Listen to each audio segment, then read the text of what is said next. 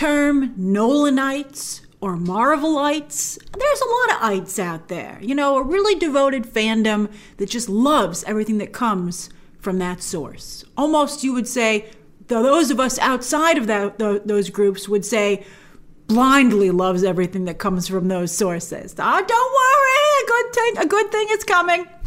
Now, I'm not a Pixarite. Never have been. I mean, I've very much enjoyed Pixar's early days, and I've really liked some of their more recent films. But the ones that some of you really love, I just can't stand. I mean, I was one of the first people to say that Pixar is emotionally manipulative before it became popular to say, with movies like Up and Toy Story 3. Oh, I hate those movies. And I also feel Inside Out is unwatchable. And I recently tried again, because so many of you like that movie so much. But after the first act, I just can't go on and I argue that Toy Story 4 promoted socialism, which I stand by. Woody's still using that voice box, lady. I had real problems with that. I don't even want to get into it again. It was bad. But anyway, if I say that Soul is something special and achieves what I feel that Pixar has always tried to achieve and what has what, what has tripped them up when they focus more on trying to like be like intellectual rather than just telling a good story.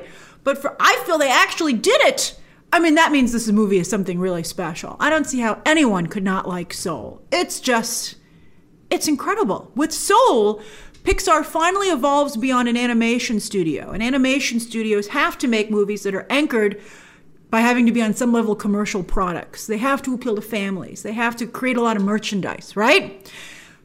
But now I feel that Pixar has created a movie that actually competes with the very best live action movies. Soul is Pixar's Beauty and the Beast. Now, I'm sure some of you are typing that Up and Toy Story 3 were indeed nominated for Best Picture proper beforehand, right? The very first movie to break through into the category was Beauty and the Beast, but was followed by Up and Toy Story 3. But those movies cheated. They were emotionally manipulative, and I felt that was I felt that was really unfair. But to me, Soul is real, soul is earned, soul is spectacular. And for once, Pixar has made a movie that is not overly sad. They came very close. I was like, if you do this, you're going to ruin this movie. But they didn't do it. Pixar got an emotional reaction out of me, not by intentionally ripping my heart out, in a very manufactured way. I know some of I know some of you just love to cry cathartically. And you know, in Onward, I loved Onward. I cried. I cried like crazy watching Onward, but I felt that was earned. But you know, I never cried once watching this movie. But this movie got me by emotionally got me by filling me with awe and wonder and replicating feelings that not I don't even know how they were able to manage to replicate it. And I still don't totally know how I feel. It was like it was Speaking of soul, this movie was almost like an out of body experience, which is the perfect way to describe it because it is a movie about being detached from your body. And you know what gives them a major assist? An amazing score from Trent Reznor and Atticus Ross, who don't be surprised if they win an Oscar as well, which would be their second for Best Score after The Social Network. Believe how good their work was. I'm going to buy the soundtrack for this movie. Or actually, I have Apple Music, so I will add it to my library. The combination of their score and Pixar's animation is mind boggling. I was like, what am I watching? I can't believe this movie is this good. It's a very difficult movie to advertise. They kind of created an impossible movie to advertise. Talk about a leap of faith. You're just going to have to watch one, take one when you press play to watch this movie.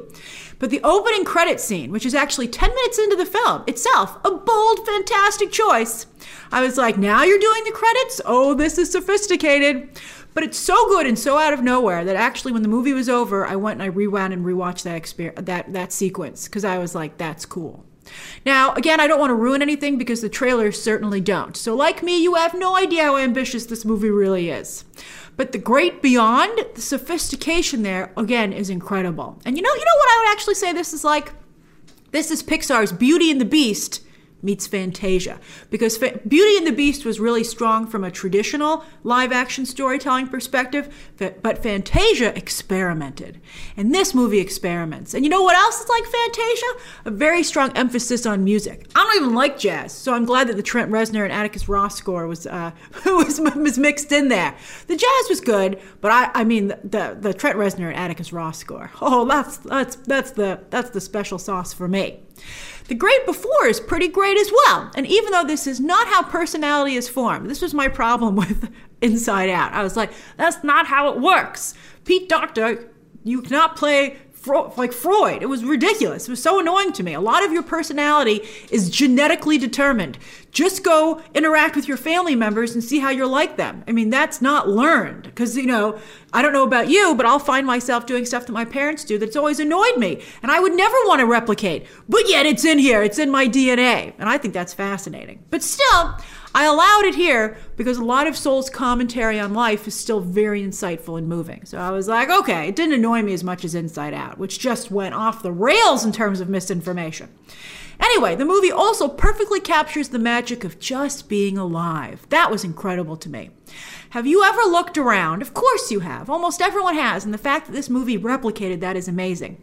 Have you ever looked around on a perfectly average day and realized that it in fact was quite a special day, or at least a special moment? Soul's ability to capture that feeling is incredible.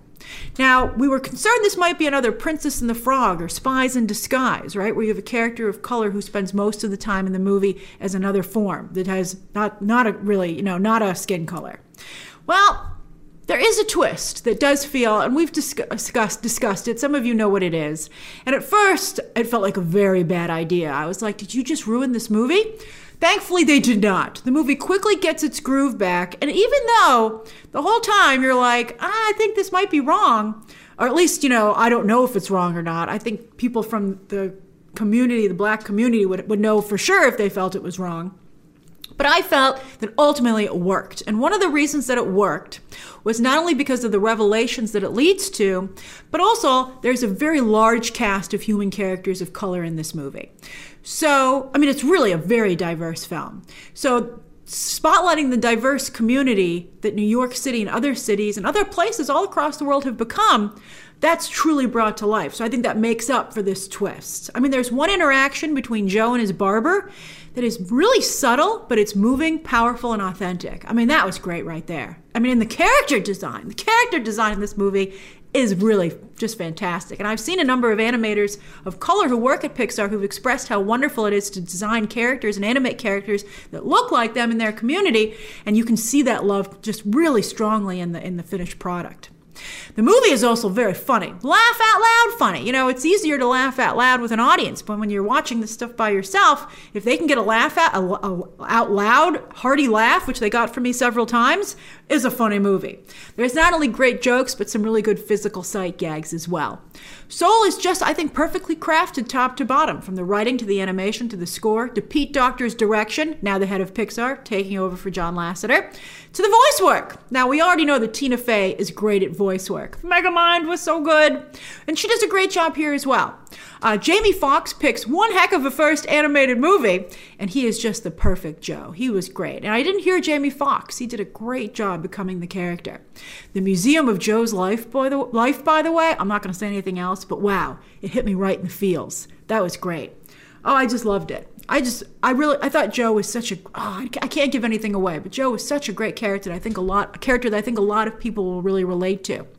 And there are a ton of great cameos in this movie. Like when you read the voice credits, you're like, I didn't know that person was doing a voice because some of them are smaller than you would like. Like Daveed Diggs, he nails it, but he has a very small role. But besides Foxx and Fey, the real standouts are the celestial beings who are, let's just say, a real treat. Again, I don't want to give anything away, but they were really great. And Graham Norton! Oh, he was hilarious.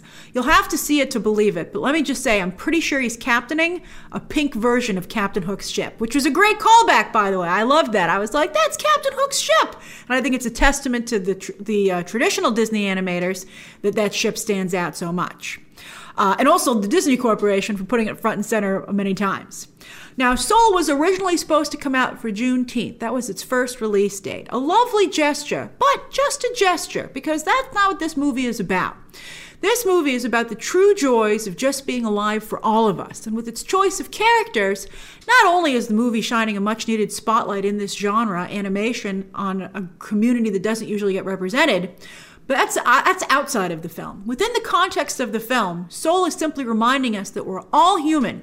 We all have souls, we all start in the same place, and we all end in the same place. What makes us unique is the journey in between. That's what is special. It's different for each and every one of us because it's your journey. I would also say that Soul has some very interesting and accurate commentary to offer up about fame and accomplishment, which was very sophisticated for a movie like this. Uh, and we'll discuss that in the spoiler review. Um, I really hope a lot of people watch this movie. But to me, Soul's most important message is that you don't live for anything or anyone. It's important to just live. And I think that's a really great message. Powerful stuff. Bravo, Pixar. Bravo, golf clap. I just really thought it was great. So that's my review of Soul, available soon exclusively on Disney Plus at no extra charge. All right, so share your thoughts down below, subscribe today, and of course, as always, you can check out some more videos right now.